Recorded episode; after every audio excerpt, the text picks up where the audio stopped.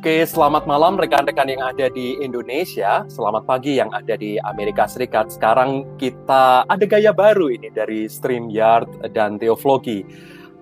Satu hal yang baru, tetapi yang tidak kalah menariknya, yang penting adalah sesi kita hari ini.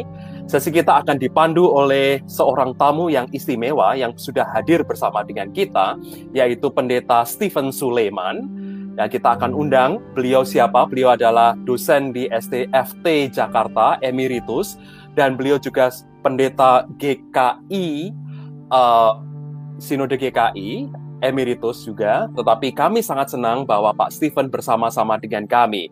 Nah, bersama dengan kita ada uh, para admin yang lain, yaitu Bung Adrianus Yosia, dan juga Bung Perdian Tumanan, dan satu tamu untuk menolong kita, berdampingan dengan kita adalah Bung Angga.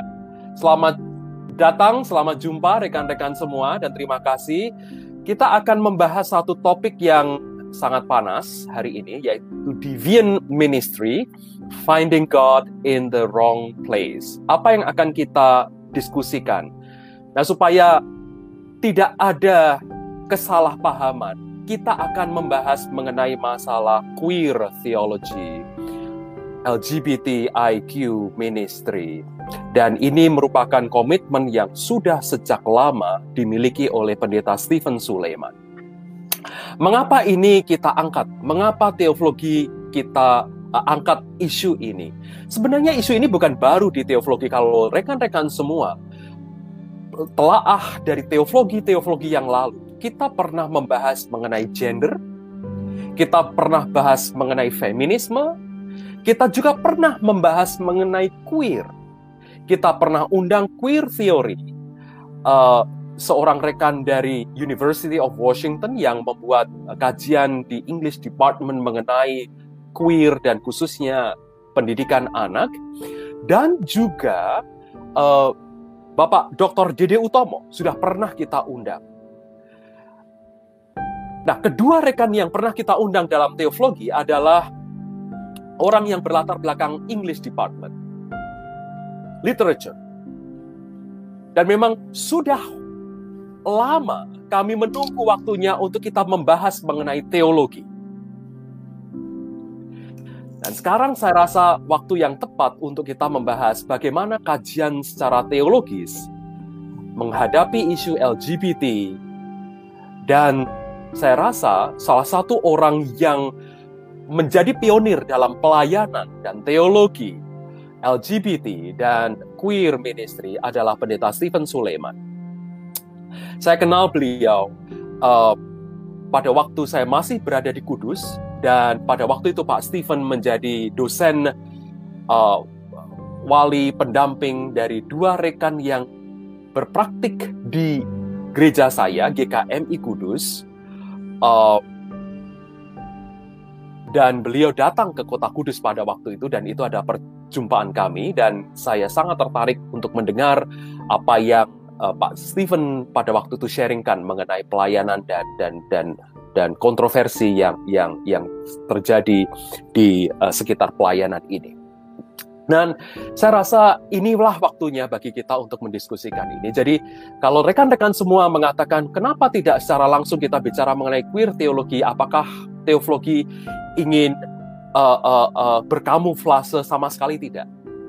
Kita mau membahas dan kita ingin membahas dari sisi perspektif akademik.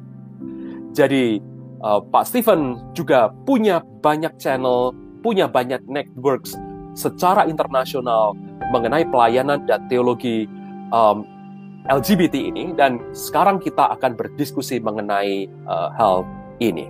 Pak Stephen tanpa berlama-lama saya ingin bertanya kepada Pak Stephen mulai dari eksistensial dan personal terlebih dahulu. Bagaimana Pak Stephen bisa engage dalam pelayanan untuk kaum queer, untuk kaum LGBT? Silakan Pak. Ya, uh, sebetulnya ini uh, sebuah pertanyaan yang sudah lama saya pikirkan ya. Apa sih uh, yang menjadi sikap kita sebagai orang Kristen terhadap saudara-saudara kita yang LGBT? uh, saya tidak pernah mendapatkan jawaban yang memuaskan untuk saya uh, sampai saya uh, masuk ke Bethany Theological Seminary di Oak Brook, Chicago waktu itu, dan saya mengambil kesempatan waktu summer sebuah kelas urban ministry dengan apa ya dengan dengan konsorsium di Chicago itu dari dengan beberapa sekolah teologi lain. Dan dalam urban ministry itu satu kali kami diberitahukan ada rencana untuk kunjungan ke nightlife ministry yang bersifat tentatif ya. Artinya uh, ini uh, tidak tidak wajib tapi kalau ada yang tertarik silakan datang dan Kebetulan saya bersama dengan teman saya dari Northern Baptist Seminary yang ada di seberang sekolah saya. Kami ngobrol-ngobrol karena dia yang punya mobil, saya nggak punya mobil waktu itu. Kita ngobrol-ngobrol bagaimana uh, tertarik nggak kamu ikut ini? Oh ya saya tertarik saya bilang. Oh ya kita jalan sama-sama lah kalau gitu. Dia orang Puerto Rico dari New York dan kami pergi pada malam itu karena ini ini programnya malam hari. Kita berkumpul di sebuah gereja saya lupa Lutheran atau uh, Christian Reform uh, di downtown Chicago. Dan di situ kami berdu, berdua ber, eh, kami bertemu dengan dua orang pendeta yang melakukan pelayanan di nightlife ministry di Chicago. Mereka berdua pakai baju pendeta seperti ini dan mereka bercerita ya ada dua pelayanan yang mereka lakukan yaitu pertama dengan anak jalanan, anak-anak yang lari dari rumah orang tuanya dan tinggal di jalanan dan uh, biasanya jadi orang terbuang dan hidupnya tidak karuan ya dari mengemis dan mungkin melacur dan sebagainya. Uh, dan pelayanan di downtown Chicago di satu stretch of the road yang penuh dengan uh, gay bars jadi kami uh, bicara soal nightlife ministry dengan dua topik itu. Dia katakan nanti jam 11 kita baru masuk ke ke ini ya ke ke ke gay bar itu. Jadi kita ngobrol-ngobrol dari jam 7, jam 8, jam 8 lah mulainya gitu. Sampai jam 11 lalu kami berpencar dengan informasi itu kami berpencar. Sebelumnya dikasih masukan tentang apa yang akan kami temukan di sana di bar-bar itu dan macam-macam. Dan si pendeta juga pernah cerita dari pengalamannya pertama-tama mereka pergi ke bar bar gay bar itu banyak orang yang kaget karena dia pakai baju pendeta. Dan orang bertanya itu kalian benar pendeta ya? Ngapain ke sini? Gitu. Mereka jawab ya kalau Yesus masih ada di dunia hari ini kami yakin dia juga akan datang berkunjung ke tempat ini di situ saya udah berpikir wah ini luar biasa. Saya menemukan sesuatu di sini yang bisa saya manfaatkan. Dan begitulah saya masuk ke berbagai bar berdua dengan teman saya dan dan tentu mula-mula mengalami shock luar biasa gitu ya. Saya tidak tidak tidak biasa melihat bagaimana laki-laki berciuman dengan laki-laki lain. Lalu di satu gay bar saya menonton sebuah striptease laki-laki ya. Itu juga mengejutkan saya luar biasa dan saya menyadari bahwa memang saya masih harus belajar uh, untuk dikagetkan dengan hal-hal seperti ini. Ada banyak hal yang saya tidak pahami dan tidak saya ketahui tentang kehidupan LGBT yang sesungguhnya. Nah itu pengalamannya yang yang saya alami. Lalu di satu satu suatu hari dalam kunjungan itu juga saya bertemu dengan seorang uh, mahasiswi dari Lutheran School of Theology in Chicago kalau tidak salah. Kami ngobrol-ngobrol, sering makan bersama duduk. Dia bertanya sama saya, kamu dari mana kan? Saya bilang saya dari Indonesia. Oh, udah berapa lama? Ya ini semester pertama saya, saya bilang. Wah, kamu masih baru sekali ya. Terus rencana kamu udah punya pohon Natal? Itu bulan Juli Agustus. Oh enggak, enggak, enggak punya pohon natal. Ngapain kayak punya pohon natal juga belum pernah. Baru datang juga ya. Mau saya pinjamin gini? Ah boleh. Ya nanti uh, kita pulang sama-sama ya. Saya ambil uh, itu apa uh, pohon Natalnya. Nah waktu itu saya sudah punya mobil. Jadi saya bisa bawa pohon Natal kecil satu sekitar 50 cm barangkali ya. 60, 60 70 cm dengan berbagai hiasannya. Waktu saya masuk ke apartemennya di situ saya kaget ada buku di sekian banyak buku di lemarinya itu ada buku uh, Joy of Sex lesbian ini ada Joy of Sex itu ternyata punya seri beberapa. Saya belum baru tahu itu. Saya kenal Joy of Sex itu waktu saya di kuliah di Trinity di Singapura tapi saya tidak pernah punya pegang tidak pernah memiliki bukunya.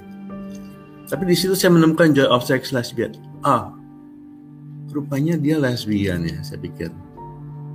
Di situ saya agak terkejut sebab gambaran saya tuh lesbian pasti benci dengan laki-laki. Itu yang ditanamkan pada saya atau yang saya dengar-dengar gitu. Tapi kok teman ini kok baik sekali gitu.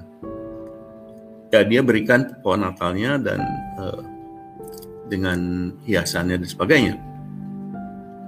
Dan di situ saya mulai berkenalan bahwa ternyata teman-teman LGBT itu tidak sejahat, tidak sejelek yang saya kenal, yang saya dengar selama ini.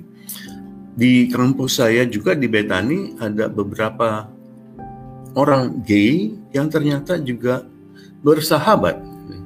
Sudah tentu beberapa teman saya juga tidak merasa nyaman dengan mereka karena mereka datang apa teman-teman itu dari Afrika yang cenderung juga homofobik. Tapi saya sudah melihat, saya sudah belajar bagaimana mulai membuang homofobia itu saya mulai berpikir nanti kalau saya kembali ke STT Jakarta, saya akan coba melakukan pelayanan seperti ini. Dan memang uh, dua tahun kemudian saya kembali ke Jakarta dan saya dipercayakan untuk memegang program pendidikan lapangan yang sebelumnya sudah saya pegang sebelum saya berangkat. Nah, dengan rencana yang saya sudah pegang itu saya mencari seorang bekas mahasiswa saya yang saya dengar membuat skripsi tentang homoseksualitas. Saya bilang cari teman ini ya, saya minta dia tolong tolong berikan kontak saya dengan uh, teman-teman gay di Jakarta.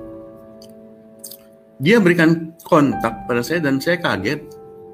Ini kontak ini nggak asing buat saya saya kenal betul orang itu sebab dia adalah memang teman saya sebelum saya pergi ke Amerika dan dia adalah anak dari Profesor Latwi Hamalo yang mengajar di kampus kami.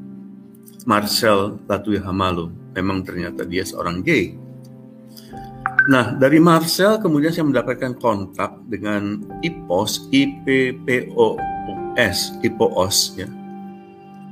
Uh, yang ber, bermarkas di daerah Tanjung Duren Nah, saya uh, menelepon dan saya bilang saya mau kirim mahasiswa ke sana dan dia terbuka dan begitu saya uh, mulai kirim dan di situlah kami mulai uh, mengirimkan mahasiswa dan di situ saya juga saya ikut belajar bersama sama mahasiswa saya saya mulai belajar walaupun tidak banyak sebab ternyata teman-teman di IPOS juga tidak begitu paham apa itu LGBT? Ini ingat tahun ini baru tahun 93 ya. Jadi di Indonesia juga orang belum belum ada yang bicarakan ini secara teori dan sebagainya gitu ya.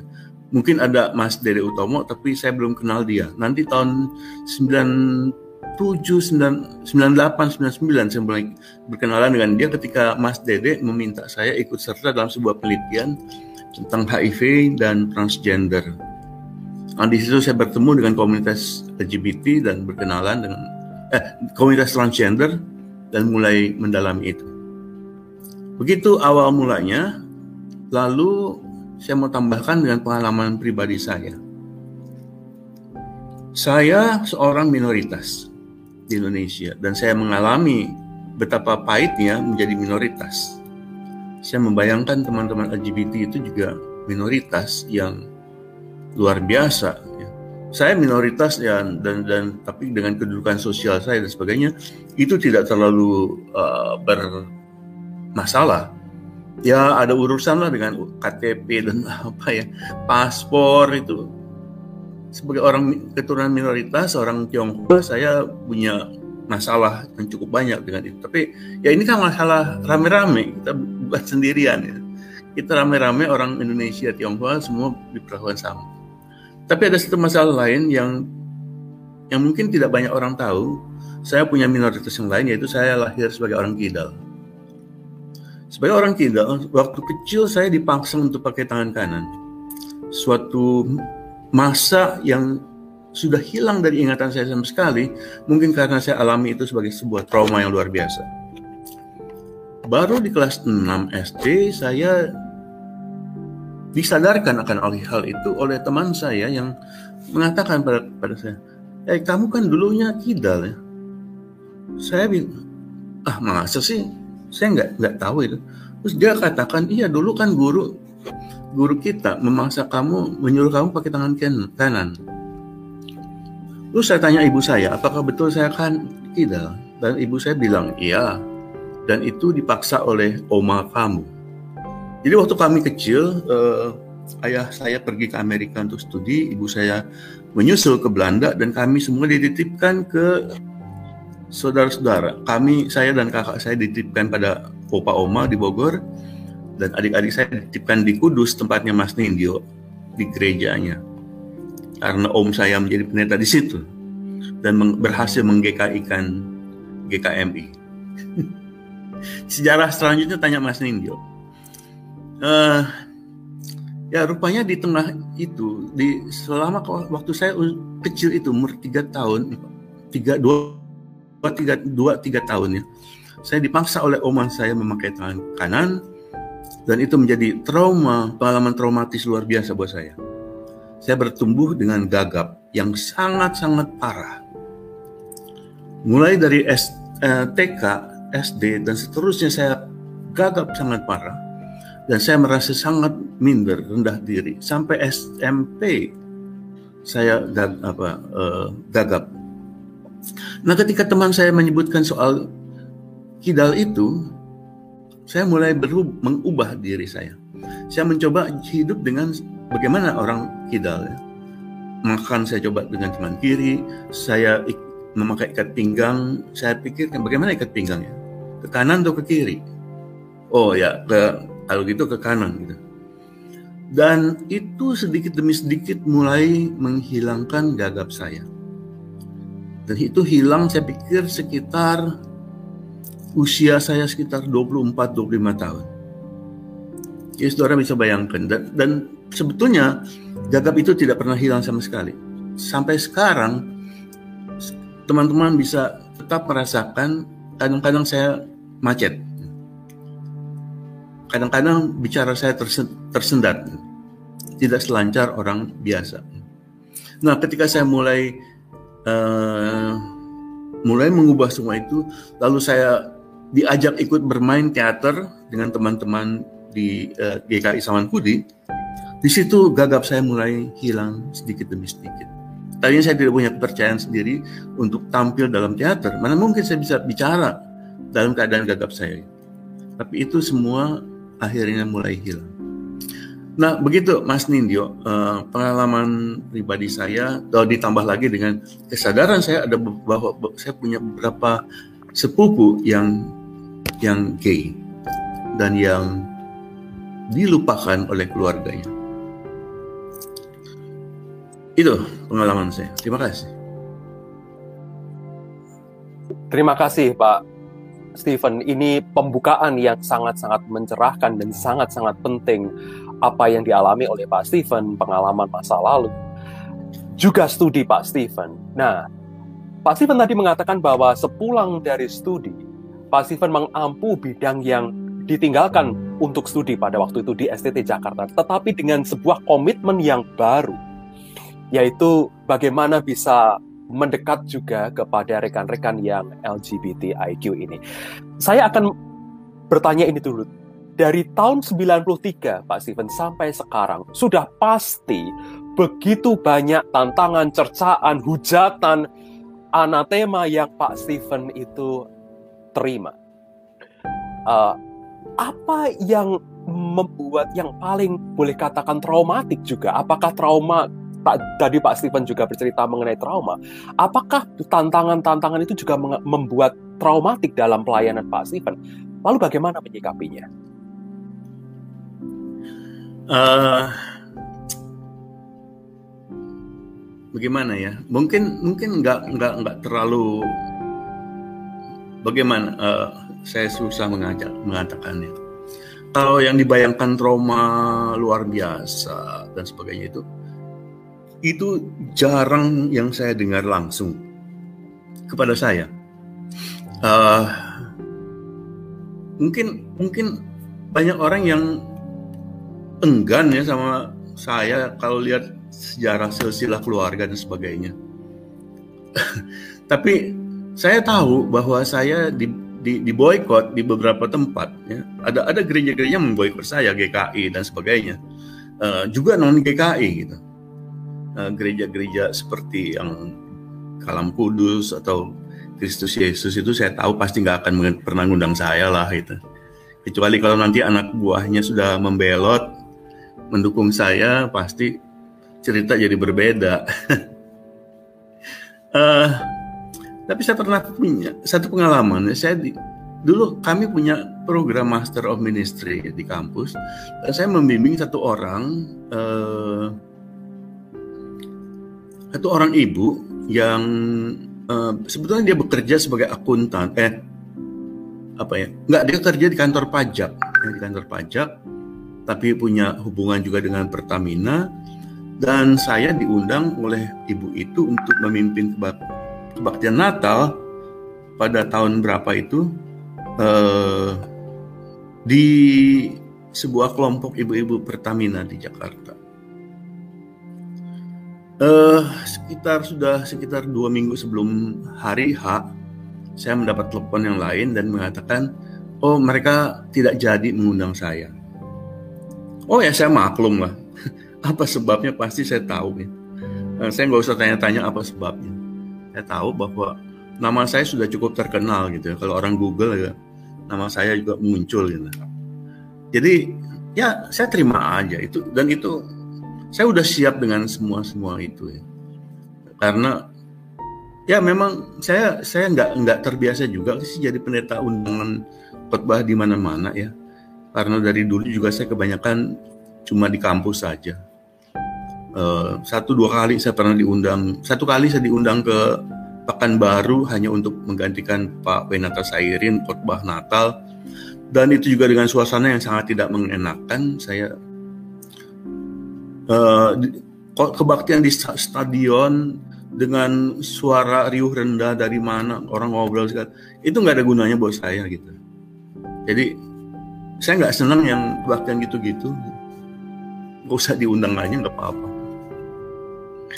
Pak Steven dengan kata lain kan begini, pelayanan yang seperti ini, komitmen yang seperti ini itu banyak merugikan Pak Steven. Tapi mengapa Pak Steven tetap thrive sebagai seorang yang cisgender, sebagai seorang yang privilege, sebagai seorang yang katakanlah normal dan bagi banyak orang Pak Steven punya keistimewaan banyak. Ya, uh, nggak tahu memang saya tahu bahwa itu mungkin dianggap kerugian ya. Sebab kerugian apa? Materi barangkali. Sebagian orang bilang materi karena kan kalau diundang kan ya amplopnya lumayan gitu.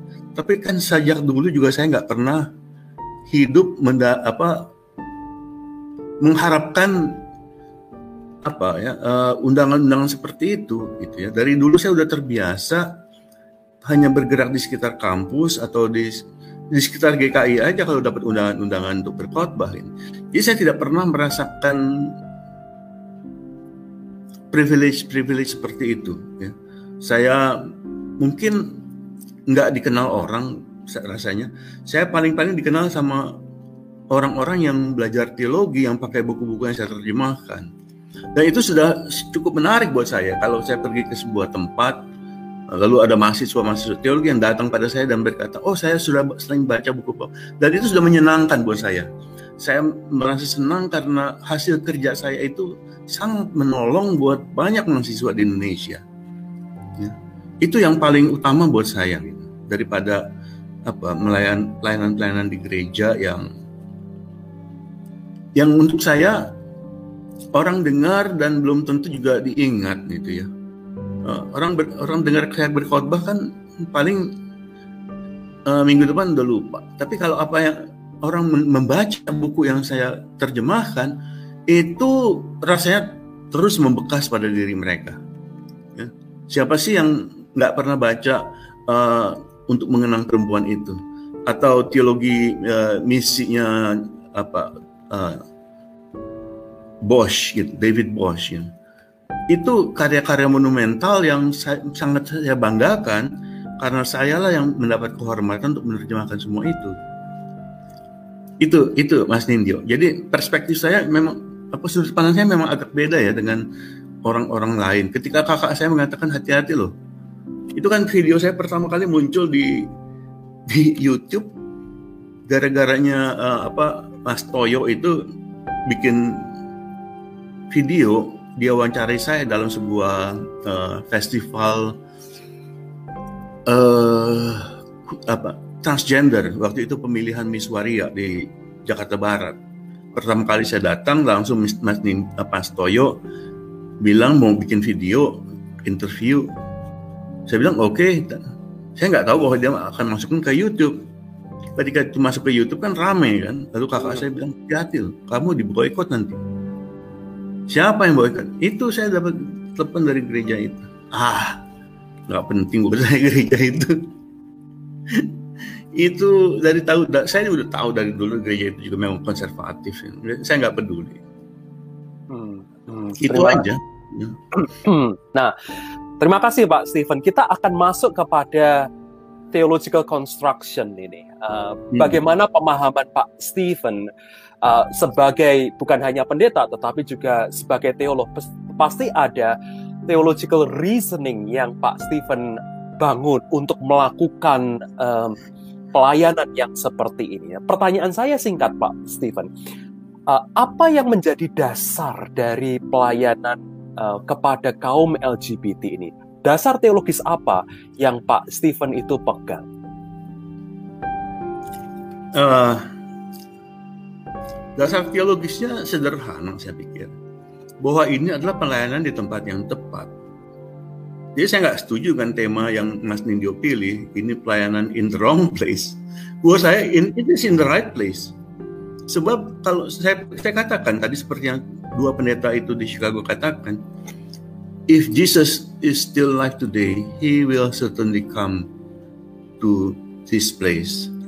Saya percaya kalau Yesus ada di masa kini, dia pun akan menjangkau teman-teman LGBT Sebab seperti yang dia katakan, aku datang bukan untuk orang yang sehat, tapi untuk orang yang sakit. Dan siapa yang sakit? Bukan berarti uh, yang bukan LGBT itu sehat semua gitu. Malah ya semuanya juga sakit kok kalau gitu. Kalau kita mau lihat dalam teologi kita kan kita ini semua orang sakit. Tapi orang-orang yang anti LGBT mengatakan cuma LGBT yang sakit. Gitu mereka sehat. Padahal tidak demikian. Mereka juga orang sakit kok. Mereka juga sama orang berdosa. Seperti kata teman-teman orang LGBT, kalian nggak usah nggak usah terlalu inilah gitu sama nggak usah terlalu sombong sama kami hanya gara-gara beda kita beda dosanya aja. Banyak orang yang menyimpulkan bahwa LGBT itu tadi yang dikatakan oleh Pak Stephen penyakit dan harus disembuhkan. Dan oleh karena itu begitu banyak pelayanan yang tujuannya adalah menyembuhkan mereka dalam arti bahwa to cure their disease. Uh, bahwa mereka harus kembali normal. Tanggapan Pak Stephen? Uh, sejak tahun 70-an WHO sudah menyatakan LGBT itu bukan penyakit. Ya. Kalau kita baca uh, semua dokumen dari DSM 3, DSM 4, DSM 5, atau dokumen yang dikeluarkan oleh dokter-dokter ahli jiwa, psikolog, psikiater di Indonesia, PPDGJ 1, 2, dan 3, tidak satu pun dari mereka yang menyebutkan LGBT itu sebagai penyakit mereka sudah keluarkan itu dari daftar penyakit atau gangguan jiwa. Yang menjadi gangguan jiwa adalah ketika seorang LGBT, khususnya transgender biasanya yang bergumul dengan identitas diri mereka yang selalu uh, membingungkan mereka, Dan ketika itu lalu dipermasalahkan oleh orang-orang yang hetero yang mengatakan kamu harus berubah, kamu harus bisa uh, mengubah dirimu. Coba kamu harus berdoa, berpuasa dan sebagainya. Kamu harus bisa berubah dan ternyata itu tidak terjadi. Mereka menjadi mengalami gangguan jiwa. Saya pernah bertemu dengan seorang muda ya. Ketika saya diminta oleh gereja saya GKI Gading Indah untuk berbicara kepada kelompok pemuda saya tentang apa itu LGBT. Dan di situ hadir seorang anak muda yang kemudian berbicara mengutip beberapa buku yang semua buku-buku yang yang dikeluarkan oleh para pakar uh, eh, LGBT. Dan saya terkejut mendengar itu karena saya saya lihat kok dia tahu semua ya. Ini anak siapa sebetulnya? Kok tahu buku-buku itu yang yang yang saya duga itu tidak dikenal oleh orang-orang Indonesia pada umumnya. Nah, sekitar dua minggu kemudian dia menulis surat kepada saya dan mencurahkan seluruh perasaan hatinya dalam sebuah surat tulis tangan dengan 200 halaman isi. Kita bisa bayangkan perasaan apa. Di situ dia curahkan semua ceritanya dan bagaimana dia bergumul dengan seksualitasnya. Dan saya mengatakan, maaf, kamu tidak salah kamu tidak punya persoalan apa pun. Yang salah dengan kamu adalah kamu mendapatkan pembimbing rohani yang salah. Kamu pergi ke gereja yang salah. Coba datanglah kita ketemu, kita bicara. Dia tidak pernah ketemu saya. Saya ketemu dia di satu GKI yang lain, tapi saya tidak sempat berbicara dengan dia. Saya bicara dengan pendetanya dan saya ceritakan apa masalah dia. Dan pendetanya tahu bahwa dia memang punya masalah karena dia suka bercurhat juga tapi tidak tahu bagaimana menanganinya. Saya undang dia ke sebuah acara saya yaitu Peer Educator Peer Counselor Camp. Saya katakan saya bayari uh, ongkosnya. Dia tidak muncul karena dia punya masalah dengan tidur. Dia ter, selalu terganggu tidurnya sehingga dokter selalu memberi dia obat tidur dan dia tidak bisa bangun pagi. Dan memang kalau kita ketemu dengan dia itu kelihatan sekali bahwa pikirannya kacau sekali dan orangnya seperti melayang-layang di antara sadar atau nggak sadar gitu. Sampai akhirnya saya dengar dia sudah meninggal. Nah, saya sangat-sangat menyesal dan sedih untuk kematiannya karena saya tidak bisa mendampingi dia karena saya bukan pendetanya. Gitu. Dan dia tidak pernah mau saya ajak untuk bertemu. Jadi itulah saya katakan ini bukan deviant ministry, ini bukan ministry in the wrong place. Ini ministry in the right place because they really need me. They really need me. Dan ketika saya misalnya te, apa uh, tepar, saya hampir meninggal tahun lalu di Swiss di Geneva di Bosse saya terkejut bertemu dengan beberapa teman queer. Baru ketemu dan tiba-tiba dia bertanya, bagaimana keadaan Bapak? Sehat-sehat Pak. Saya bilang, dari mana kalian tahu? Oh, beritanya sudah tersebar di seluruh dunia Pak. Bapak sakit dan kami semua mendoakan. Saya, saya heran betul. Ternyata ada ribuan orang yang mendoakan saya. Mm. Yes. Ya, termasuk Pak Tong.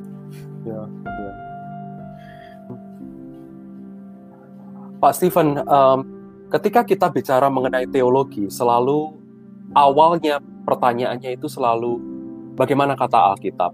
Dan di dalam hmm. Alkitab ada banyak ayat-ayat yang dibaca seolah-olah ini menentang LGBT. Sodom dan Gomora misalnya. Kemudian juga uh, kisah di Roma, surat Roma pasal 1 bahwa relasi uh, sejenis itu merupakan deviasi daripada uh, penyembahan terhadap Allah yang benar. Respons, Pak Steven. Ya, uh, pertama-tama barangkali kita harus sadari bahwa isu LGBT itu baru muncul sebagai sebuah isu modern. Baru tahun 1800-an ketika 1800 kalau tidak salah ketika istilah, istilah homoseksualitas itu pertama kali diciptakan oleh Karl von Kertbeny orang mulai menyebutkan itu sebagai sebuah identitas, bukan sebuah aktivitas. Ya. Mulai dari saat itu orang menyebutkan itu sebagai identitas. Ada orang yang homoseksual, ya. bukan lagi perilaku seksual, tapi identitas pribadi. Ini sangat berbeda dengan apa yang kita temukan dalam Alkitab yang lebih merujuk pada aktivitas. Kita tidak menemukan orang-orang gay atau lesbian atau transgender disebutkan dengan istilah-istilah seperti itu. Kalau ada perilakunya, itu kemungkinan bukan orang-orang gay. Yang disebutkan dalam surat Roma itu kemungkinan adalah orang-orang yang uh, heteroseksual, dikatakan para suami meninggalkan istrinya. Demikian pula istrinya meninggalkan praktek hubungan seksual yang wajar dan menukarkannya dengan yang tidak wajar. Jadi itu yang saya lihat, yang saya pahami. Jadi mungkin kemungkinan besar memang Paulus tidak menemukan sebuah praktek uh, homoseksual yang merupakan jalan hidup orang-orang tertentu pada masa itu. Dan saya rasa memang orang belum belum betul-betul mengenal itu pada zaman tersebut. Nah, kalau kita bicara soal Alkitab, memang ada ada juga larangan-larangan kan di Kitab Imamat, misalnya uh, dilarang laki-laki tidur dengan perempuan, uh, dengan laki-laki seperti halnya dengan seorang perempuan. Itu juga seperti seperti perilaku juga yang menyasar pada orang-orang hetero. Ya, seperti itu saya pikir. Jadi uh, dan memang kesulitan kita kan kita tidak bisa kembali ke zaman Alkitab dan menemukan apa sih sebetulnya yang mau dikatakan pada zaman itu. Ini kasus apa? Kalau kasus Sodom Gomora saya pikir sudah banyak terlalu banyak ahli yang sudah mengatakan ini bukan soal homoseksualitas tapi ini sebuah kekerasan seksual. Dikatakan misalnya dari kota Sodom itu semua laki-laki dewasa maupun anak-anak ikut menyerbu ke rumah Lot kalau anak-anak menyerbu ke rumah Lot, anak-anak itu dari mana? Itu anak-anak udah homoseksual. Seluruh kota itu homoseksual. Lalu lahir dari mana anak-anak itu?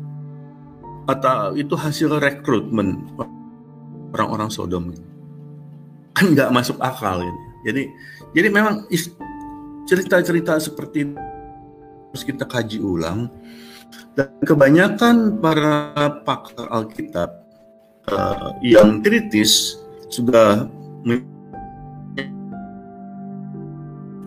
Selain itu kalau kita lihat dalam hubungan homoseksual, lesbian dan sebagainya pada masa hubungan itu didasarkan pada cinta kasih. Ini yang kita tidak temukan dalam kisah-kisah luar biasa. Ketika hubungan pernikahan sejenis di, dinyatakan oleh Obama tahun 2016, saya menemukan banyak sekali cerita tentang pasangan-pasangan sejenis yang di situ digambarkan mereka sudah hidup bersama selama 50 tahun. Bahkan ada yang sudah hidup bersama selama 70 tahun. Ini cerita-cerita yang tidak kita temukan di Alkitab. Ini cerita-cerita yang tidak kita temukan dalam banyak bahkan dalam banyak kehidupan sendiri. Bagaimana orang bisa setia begitu lama? Puluhan tahun. Pikir kalau Tuhan tidak menyertai kehidupan mereka berdua, rasanya di tengah-tengah lingkungan masyarakat yang membenci mereka, men, men, menjauhkan diri dari mereka, hidup dengan kesetiaan yang luar biasa. Saya harus belajar banyak dari mereka. Terima kasih Pak Steven. Uh, sangat-sangat mencerahkan. Terima kasih sharingnya. Saya akan buka uh, rekan-rekan semua untuk boleh berinteraksi dengan Pak Steven, Bung Yosia yang mendalami intersectionality, Bung Perdian yang juga pernah menulis dan menerbitkan mengenai uh, uh, sejarah homoseksualitas, dan juga Bung Angga yang yang juga menggumulkan pertanyaan-pertanyaan di seputar itu secara real di kalangan jemaat. Mari, silahkan. Saya buka kesempatan itu teman-teman semua. Uh, putus, saya mungkin dulu uh, duluan. Uh, halo, halo. Uh, pasti ya, dengar sepertinya saya Pak Steven baik, ini yang uh, putus-putus. Uh, iya, agak ya. lag Pak Steven kayaknya ya. Iya, uh, apa Pak? Iya, dengar saya Pak, ya? Pak Steven bisa mendengar? Atau kita tunggu dulu aja bentar. Kayaknya ya. masih. Boleh. Iya. Ya. Ini kan udah lebih agak baik. freeze tadi, ada agak, agak freeze tadi pasti ya. Ya, kayaknya halo, masih freeze. Ya, beliau masih freeze ini. Um, ya. Putus.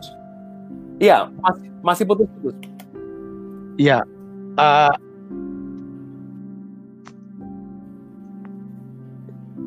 nah ini lumayan ini sekarang. Ya. Eh, putus lagi nih kayaknya.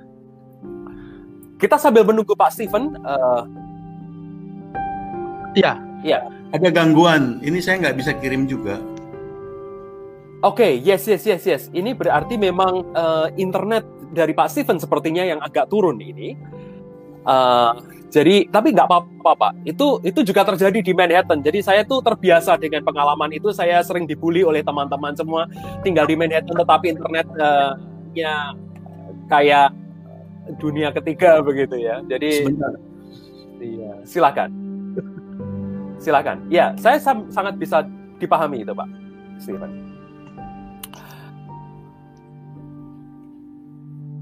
Ya, betul. Saya mau, saya mau komen boleh saya dulu ya, sambil nunggu Pak Steven ya. komen dari teman-teman, sementara kita menunggu Pak Steven.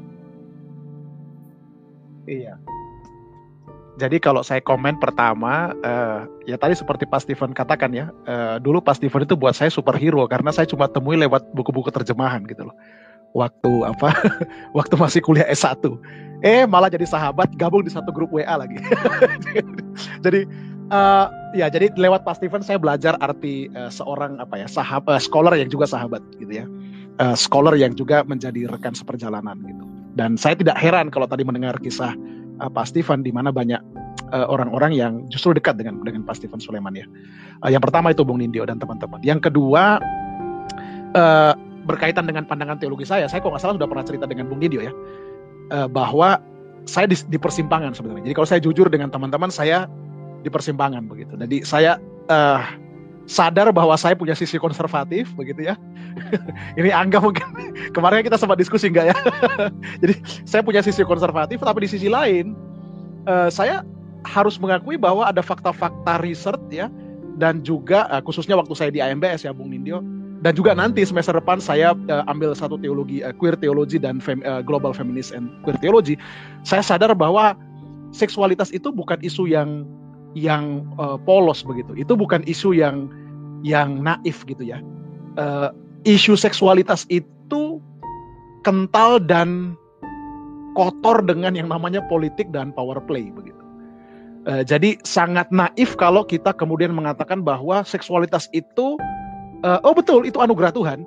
Uh, itu betul itu itu itu itu uh, uh, uh, kasih Tuhan gitu loh untuk kita umat manusia. Tapi kemudian tatkala kita mengatakan seksualitas itu uh, kemudian laki-laki perempuan that's it begitu ya uh, tanpa ada konstruksi dan rekonstruksi uh, sosial terus menerus dan politik terus menerus wah itu kan naifan gitu loh uh, menurut saya Bung Indio. Nah itu yang buat jujur kalau saya kalau ditanya gitu ya dan sampai kalau tadi pasti Pak Sulaiman sempat cerita juga pengalaman dia dengan orang-orang uh, yang rejecting dia ya. Nah, saya juga sempat Bung Indio bahkan oleh adik PA saya sendiri gitu adik adik PA saya sendiri satu waktu di Facebook, nah kalau saya, saya boleh testimoni juga sambil nunggu Pak Steven ya, uh, itu sampai tanya sama saya. Dan ini kan ini kan yang selalu jadi jadi kegemaran orang-orang konservatif ya. Harus tahu posisi kita tanpa mau tahu pergumulan kita. Iya kan? Seolah-olah teologi itu hitam putih, seolah-olah teologi itu tidak ada kaitan dengan hati, emosi dan hanya sekedar proposisi. Jadi Kak Perdian, kalau Kak Perdian sendiri gimana posisinya? Dosa atau tidak? Loh, saya bilang Bu Nindyo, saya bilang teman-teman, eh, saya masih bergumul gitu. Loh, tidak Kak, Alkitab sudah jelas bilang itu dosa. gitu kan. loh, loh, saya, saya, saya, saya bilang, tunggu, tunggu, tunggu. Yang mana yang bilang dosa? Nah, seperti Pak Steven sudah bilang tadi kan, saya bisa jelaskan. Contoh misalnya tadi yang Pak Steven kutip misalnya dari... Loh, loh, saya, saya, saya, saya bilang, tunggu, tunggu, tunggu. Yang mana yang bilang dosa? Seperti Pak Steven sudah bilang tadi kan, saya bisa jelaskan. Contoh misalnya dan jadi misalnya seperti Pak Steve uh, Soleman katakan tadi ya dari Imam dan sebagainya, saya juga bergumul begitu. Nah tadi kalau nggak salah Pak Steven sempat ngomong soal eh, background sejarah, saya sepakat sekali Pak Steven bahwa eh, saya juga kebetulan uh, semester ini saya buat satu paper paper uh, saya pakai Peter Brown Pak Steven uh, dari Princeton gitu ya. Uh, dan dan yang menarik kan ternyata di di Greco-Roman uh, sexual conduct uh, betul secara law, secara hukum yang diakui itu kan pernikahan hetero ya Nah, tapi kan kemudian ada betul saya sepakat sama Pak Steven tadi uh, uh, ada aktivitas uh, homoseksual dan itu boleh selama laki-laki dalam posisi penetrasi.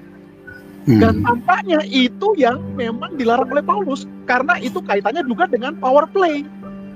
Karena itu sering dilakukan oleh freeman kepada slave-nya. Nah, fakta-fakta begini kan yang kadang-kadang saya nggak tahu Bung Nindyo ya, Pak Steven dan teman-teman ya, itu di glossing over gitu loh oleh uh, uh, uh, teman-teman yang menuntut kita untuk directly mengatakan uh, ini dosa atau tidak. Hmm. Nah itu itu yang yang yang yang, yang uh, jadi Pak Steven tadi saya sempat uh, cerita journey saya Pak. Jadi kalau saya, saya ditanya, saya sekarang dalam posisi liminal Pak. Jadi memang saya uh, akui saya sedang bergumul Pak Steven. Tapi lagi-lagi seperti yang tadi saya cerita Pak, ada juga adik PA saya yang langsung mengatakan Kaperdian yeah. salah kalau tidak memutuskan. Seolah-olah teologi itu hanya proposisi dan bukan emosi dan tidak ada kaitan dengan pergumulan fakta begitu ya, penderitaan dan sebagainya. Nah, yeah. mungkin kalau saya mau tanya Pak uh, ke Pak Steven, uh, Pak Steven, tadi saya senang dengan cerita tentang tangan kidal tadi Pak. Iya. Yeah. Karena menurut kesan saya seksualitas itu pun seperti itu. Karena tadi Pak Steven kesan saya waktu waktu waktu Pak Steven mengatakan uh, tangan kidal, cerita tangan kidal, ada satu norma sosial, konstruk sosial yang mengatakan bahwa yang normal itu seperti ini. Hmm. Nah, saya akhirnya waktu studi semester lalu Pak Steven di, di IMBS uh, tahun lalu, saya ambil mata kuliah Sexuality and Colonialism dan semester depan saya ambil Global Queer and Feminist Theology. Uh, tadi saya katakan bahwa seksualitas itu tidak bisa dilepaskan dari dari konstruksi uh, sosial, konstruksi politik dan kuasa, seperti Betul. isu tangan kidal tadi. Iya. Yeah. Dan dan dan saya baca satu uh, satu buku, mungkin teman-teman juga tahu, pasti pun juga tahu dari seorang uh, historian dari Oregon State, State University ya, uh, Nicole van von Germenten. Uh, hmm. Dia nulis satu satu buku dan ada satu artikel di bab 8 kami baca waktu di kelas itu di tahun lalu. Uh, Sex, Dress, and Inquisitive uh, uh, sex, dress, and education. Dia, dan dia mengatakan bahkan termasuk cara berpakaian, iya kan, uh, uh, termasuk definisi cantik. Itu kan semua sebenarnya konstruk sosial. Hmm. Nah, artinya lagi-lagi terlalu naif lah kita ini kalau kita mengatakan bahwa oh betul seksualitas itu anugerah, oh betul seksualitas itu kasih Tuhan. Tapi alangkah naifnya kemudian kita mengatakan tidak ada sama sekali unsur konstruk sosial untuk mendefinisikan apa itu hmm. cantik, apa itu seks, uh, uh, apa yang namanya normal. Tadi Pak Steven saya suka sekali yeah. mengatakan tidak. Mm-hmm. Nah, berarti jangan-jangan juga definisi kita tentang tentang normatif uh, normatifme dalam seksualitas itu juga tidak tidak bisa dilepaskan dari uh, power play, social construct uh, uh, dan juga political dynamic. Nah, misalnya dulu abad-abad uh, patristik kan, yang yang namanya normal itu dan highest calling itu celibacy. Yeah. Kemudian masuk ke reformasi, Luther itu kan dekonstruk, oh tidak, pernikahan itu boleh.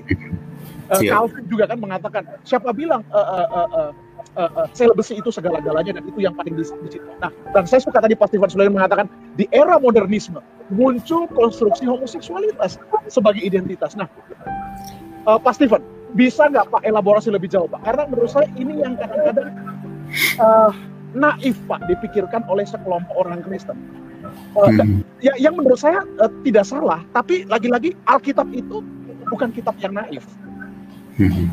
Sa saya suka satu kalimat dari dari dari uh, tadi Pak Steven katakan soal Fiorenza. uh, Alkitab itu bukan cuma religious book, tapi Alkitab itu juga bisa menjadi very powerful tool untuk operation. Iya. Monggo Pak. Iya, itu itu itu itu memang buku politik ya. Itu Alkitab buku politik itu. Sangat jelas. Uh, kalau kita membaca buku The Yahwist itu itu jelas sekali bagaimana buku The, apa kitab-kitab The Yahwist itu adalah hasil hasil apa apa hasil pemikiran politik satu kelompok masyarakat di kalangan orang Israel pada zaman itu untuk menegaskan posisinya, kedudukannya, yaitu kelompok yang mendukung keluarga Daud itu kan, yang uh, apa, melegitimasi kekuasaan dinasti Daud itu, dan uh, itu sangat penting untuk kita pahami. Dan ya sudah tentu selanjutnya kita akan terus selalu melihat bagaimana Alkitab digunakan sebagai senjata politik. Dalam setiap pergumulan teologi, kita akan berulang kali melihat Alkitab dijadikan senjata politik. Uh, contohnya ya penderitaannya orang-orang Menonit lah gitu ya. Bagaimana mereka menjadi korban, nggak tahu ratusan ribu atau jutaan orang Menonit yang dibunuh hanya karena Alkitab ya digunakan sebagai alat untuk uh, berpolitik gitu. Nah, mohon jadi di, mohon diterangkan juga Pak, Calvinis juga komplisit ya terhadap pembunuhan itu. Dan belum ada permintaan maaf itu, terhadap belum ada, belum ada. Itu itu itu bukan bukan GKI Mas Nindyo. GKI ada sekarang saya metodis saya metodis sendiri sebagai pelindung penegak ajaran Calvinis Pak. Kalau GKI udah, udah, udah, udah, udah nolak itu. Tapi dari cerita tadi. Kalam kurus, kalam kurus metodis pak, kalam kurus metodis. cerita Pak Steven tadi udah 200 tahun dibantai, terus kemudian GKMI Kudus direformkan lagi. Tahun juga zalik. Iya, jadi memang begitu ya. Jadi saya pikir kita harus sangat berhati-hati, sama seperti apa? Uh, saya kira ini orang-orang teologi harus sadar betul ya bahwa ketika kita belajar teologi kita sebenarnya belajar memiliki senjata itu. Dan kita bisa semau-maunya menggunakan senjata itu demi kepentingan kita. Demi membenarkan posisi ya. Jadi kalau kita jadi memang itu harus kita ingat ya. Ketika kita sudah mempunyai senjata, kita harus belajar menggunakannya dengan sangat-sangat bijaksana dengan rendah hati, dengan bijaksana, dan bukan untuk sembarangan uh, menumpas lawan. Itu yang saya pikir harus kita uh, pelajari dalam uh, apa artinya menjadi orang-orang uh, teologi gitu. Uh, ya, Mas Nindyo saya mau melanjutkan dengan pertanyaan. Saya mau mengelaborasi dan ini bukan hanya untuk Pak Steven tetapi juga untuk rekan-rekan yeah. semua. Begini, bicara mengenai gereja, bicara mengenai komunitas dan juga bicara mengenai teologi itu kan teologi siapa? Siapa yang menjadi kanon kita untuk kita ikuti? Nah, problemnya adalah begini. Uh, gereja itu akan akan terikat dengan bukan hanya kredo ya kan uh, yang diakui oleh gereja-gereja seluruh uh, secara universal di seluruh dunia, tetapi juga ada konfesi. Dan dari hmm. konfesi itu masing-masing uh, gereja bisa berbeda satu dengan yang lain. GKI misalnya konfesional dan syukur alhamdulillah Pak GKMI bukan sebenarnya kan. Jadi lebih gampang kan. Menonet enggak. nah, lebih covenantal. Um, tetapi paling tidak ada ada ada sebuah standar yang diikuti. Lalu ada ada norma, ada praktik yang juga uh, diikuti. Ini gereja kami. Ini yang kami ikuti dan ini standar moral yang kami akui dan ini yang tidak boleh diakui. Dalam posisi yang seperti ini, jikalau ada rekan-rekan dari yang katakanlah yang oleh komunitas tersebut dianggap menyimpang, bukan hanya LGBT ini, tetapi dianggap menyimpang. Bagaimana respons teman-teman?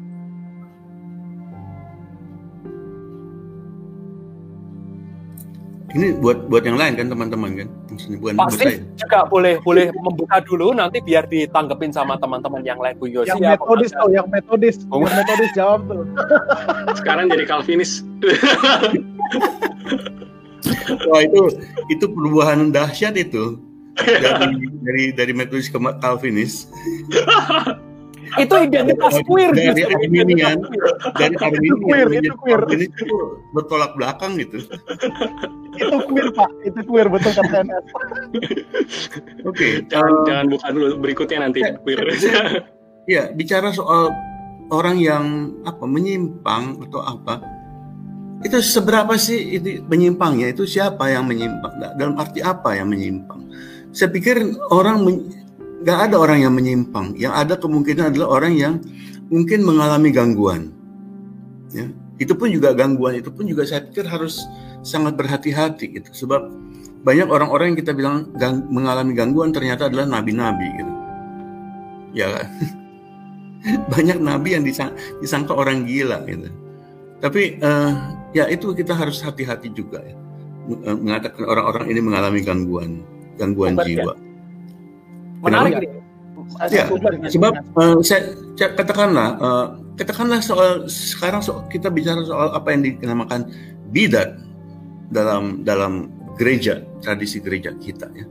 Ternyata sebetulnya kita bisa belajar banyak dari apa yang namanya bidat-bidat itu ya. Katakanlah saksi Yehova ini sebuah bidat yang luar biasa. Tapi bahwa mereka menentang pengidolaan negara ya, bahwa mereka menentang gereja apa negara sebagai sesuatu, sesuatu kekuatan yang harus ditaati mutlak. Itu saya pikir kita harus pelajari dari mereka. Ya, Bahwa mereka tidak mau berperang itu sesuatu yang penting kita pelajari sama seperti dari kelompok-kelompok Menonit dan gereja-gereja pasifis lainnya. Saya masuk ke sebuah sekolah pasifis di di Chicago dan saya belajar banyak sekali tentang apa artinya menjadi pasifis gitu. Apa artinya untuk menolak peperangan, apa artinya untuk menolak senjata. Itu sangat penting saya pikir. Begitu Mas Nindyo. Bung Berdian Iya, saya saya juga uh, sur- uh, sama dengan Pak Steven ya. Jadi kalau misalnya kita mengatakan orang-orang devian, Bung NS, jangan-jangan mereka orang-orang saleh, orang-orang kudus yang dipakai Tuhan begitu. Yang kedua, kalau kita misalnya lihat di teks Perjanjian Baru di Injil misalnya, uh, justru Yesus kan mendekonstruk apa arti devian ya. Betul. Karena di Perjanjian Lama misalnya orang kusta misalnya itu kan di di set aside secara sosial begitu ya, secara spiritual dan uh, religiusitas.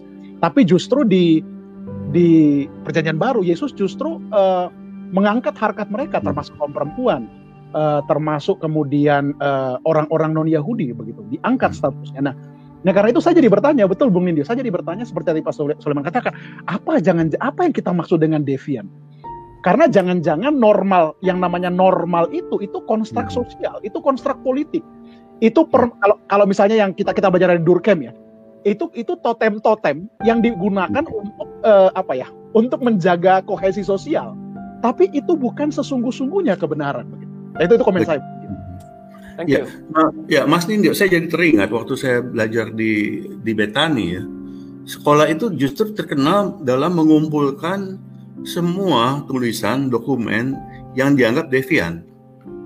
Semua ajaran-ajaran sesat dikumpulkan oleh perpustakaan mereka gitu. Jadi kalau mau cari yang paling aneh juga ada di situ. Mungkin Scientology segala macam juga ada buku-bukunya sana. Mengapa? Karena mungkin kita bisa mencari menyari, apa, mencari sesuatu yang mereka pikirkan dan mereka ajarkan ya. Dan kita temukan misalnya dalam ajaran-ajaran Ellen D. White, dan sebagainya itu eh, juga menarik gitu. Wah, terima kasih Pak Steven. Iya. By the way, nambahin, nambahin contoh, nambahin Boleh. contoh dikit ya itu. Oke. Martin Luther kan devian nih dianggapnya. Aku baru mau ngomong itu tadi. Iya, membawa perubahan kan, gitu. Jangan-jangan kalau sekarang ada yang devian lagi, ya betul. Jangan-jangan itu kritik sosial terhadap komunitas yang mayor ya, Ya. yang mayoritas gitu. Jangan-jangan. Gitu. Jadi daripada dikerdilkan, lebih baik didengarkan, begitu. Jangan-jangan dia bisa membawa satu suara yang lain kan, gitu. Ya ini cuma tanggapan tambahan aja. ya silakan mas tadi mau. Enggak, tapi dengan begitu apakah tidak ada standar kebenaran? Oh ada Apa standarnya. Kebenaran. Standarnya itu anti conformity itu. ya. ah, ya. Kebenaran saya kira tetap ada ya kebenaran dalam arti jangan membunuh, jangan mencuri, dekalog itu penuh dengan itu standar kebenaran gitu kan. Uh, kalau teman saya Gayatri itu kan mengatakan sebetulnya dekalog itu yang menjadi sumber apa uh, kebenaran untuk berbagai untuk agama-agama samawi katakanlah itu itu sudah cukup itu. Bung Berdian. Saya kebetulan uh, buat final paper saya Bung NS untuk kelas historical theology itu tentang ekskomunikasi. Hmm. Yang menarik ternyata di perjanjian baru sampai era patristik nanti Bung Nindyo yang juga sudah belajar pasti tahu ini mungkin bisa koreksi saya kalau saya salah. Ya. Yang menarik bahkan praktek ekskomunikasi itu ya mungkin Pak Steven juga sudah tahu ini. Itu ternyata di gereja mula-mula dan di patristik itu bukan ditujukan untuk sesuatu yang sifatnya doktrinal kan sebenarnya, tapi itu lebih ke moral. Ya. Yang, nah, yang, yang anehnya tapi berikutnya di era medieval itu lebih jadi seperti strict law. Tapi yang menarik juga Thomas Aquinas misalnya, Bonaventure itu tetap ingin mengembalikan gereja ke ajaran eh, patristik dan gereja perdana bahwa ekskomunikasi itu kan bicara soal eh, eh, apa ya? Mereka tidak ikut dalam ekaristi, tapi mereka tetap menjadi bagian dari community of love. Jadi mereka tidak absolutely di apa ya istilahnya di isolated. Disingkirkan. Nah, disingkirkan betul pasti. Nah yang anehnya sekarang praktek ekskomunikasi atau mungkin ya misalnya contoh teman-teman Anabaptis ya itu kan begitu kejam dan keji begitu sampai tidak ada sama sekali sisi kemanusiaan. Nah itu itu hmm. komentar saya Bung Nindyo. Jadi uh, saya tetap setuju ada yang namanya ortodoksi ya. Saya saya sih tetap merasa bahwa saya sepakat dengan yang namanya misalnya uh, Nicene teologi. Saya merasa tetap mungkin ada yang namanya ortodoksi Bung Nindyo. Cuma lagi-lagi praktek ekskomunikasi yang kemudian kebablas, kejam dan keji seperti kata Pak Stephen tadi. Itu yang perlu kita kita uh, tinjau ulang. Yang paling kejam sebetulnya ekskomunikasi di kalangan saksi Yehova. Tidak ada satupun bahkan anggota keluarga pun dilarang untuk berhubungan dengan orang yang dianggap uh, menyimpang dari ajarannya. Itu luar biasa dan untuk mereka itu berarti mereka tidak punya teman sama sekali. Ya, terima kasih. Bung Angga, Bung Yosia, silahkan menambahkan. Iya, mungkin karena aku nggak tahu sini juga sebenarnya kan isu yang aku sering bahas sama Cak Per, Yosia, sama Mas Nindi juga soal ini kan kalau devian berarti kita ngomong soal kebenaran ya. Dari tradisiku kan memang gerejaku, tradisiku kita sangat menekankan kebenaran doktrinal, proposisional. Uh, ini yang benar itu yang salah, itu ini masalah. Nah, tapi aku kemarin belakangan sering mikir apa jangan-jangan kita punya persepsi akan kebenaran yang salah. Ini kan tadi sampai pertanyaannya, jadi ada nggak kebenaran itu? Yang benar yang gimana? Misalnya dalam kasus LGBT, yang benar itu boleh nggak pernikahan LGBT atau enggak? Biasanya kan kita ngomong kebenaran di ranah itu ya. Tapi bagaimana kalau dari soal ortodoksi dan ekskomunikasi aja bukan soal proposisi, tapi soal uh, moral soal bagaimana mereka bertindak jangan-jangan sebenarnya kebenaran itu lebih dari sekedar proposisi tapi kebenaran itu lebih holistis dari itu. Bagaimana kita menghidupi bagaimana kita menghidupi satu kehidupan yang memang sudah dirancang oleh Kristus tentang mengasihi tentang menerima tentang kesatuan. Karena memang setahu kan di gereja-gereja awal kesatuan itu kan penting ya sebuah tubuh Kristus gitu. Itu cuman mungkin aku boleh nanya sedikit nggak ke Pak Stephen soal yang tadi? Aku sebenarnya penasaran sih. Ini kan aku dari, berangkat dari tradisi evangelical uh, dari ginger reform lah bisa dibilang aku penasaran tapi bagaimana sudut pandang Pak Stephen terhadap kita kan sering banget punya statement seperti ini kita mengasihi orangnya ya identitas orangnya tapi kita mm-hmm. membenci dosanya nah bagaimana okay. menurut Pak Stephen dengan pandangan seperti itu ya uh, ungkapan itu mungkin dikutip dari kata-kata Yesus ya. Uh, pergilah dan jangan berdosa lagi. Saya mau bertanya, siapa sih yang orang yang orang yang tidak berdosa? Tadi sudah saya katakan teman-teman LGBT mengatakan jangan sok-sok hebat kalian hanya karena kebetulan dosa kita berbeda gitu. Jadi sebetulnya intinya semua kita adalah orang-orang berdosa. Gitu. Tidak ada satupun dari kita yang tidak berdosa. Ketika Tuhan Yesus berkata kepada orang-orang yang mau menghakimi si perempuan yang berzina itu, dia kan bertanya dulu, siapa di antara kalian yang tidak punya dosa? Silakan melemparkan batu yang pertama. Jadi coba kita katakan juga kepada teman-teman yang berkata demikian, siapa di antara kalian yang tidak berdosa, silakan mengatakan itu kepada teman-teman LGBT. Ini kan pernyataan ini sebetulnya sangat sangat didasarkan pada kesombongan diri bahwa saya tidak berdosa.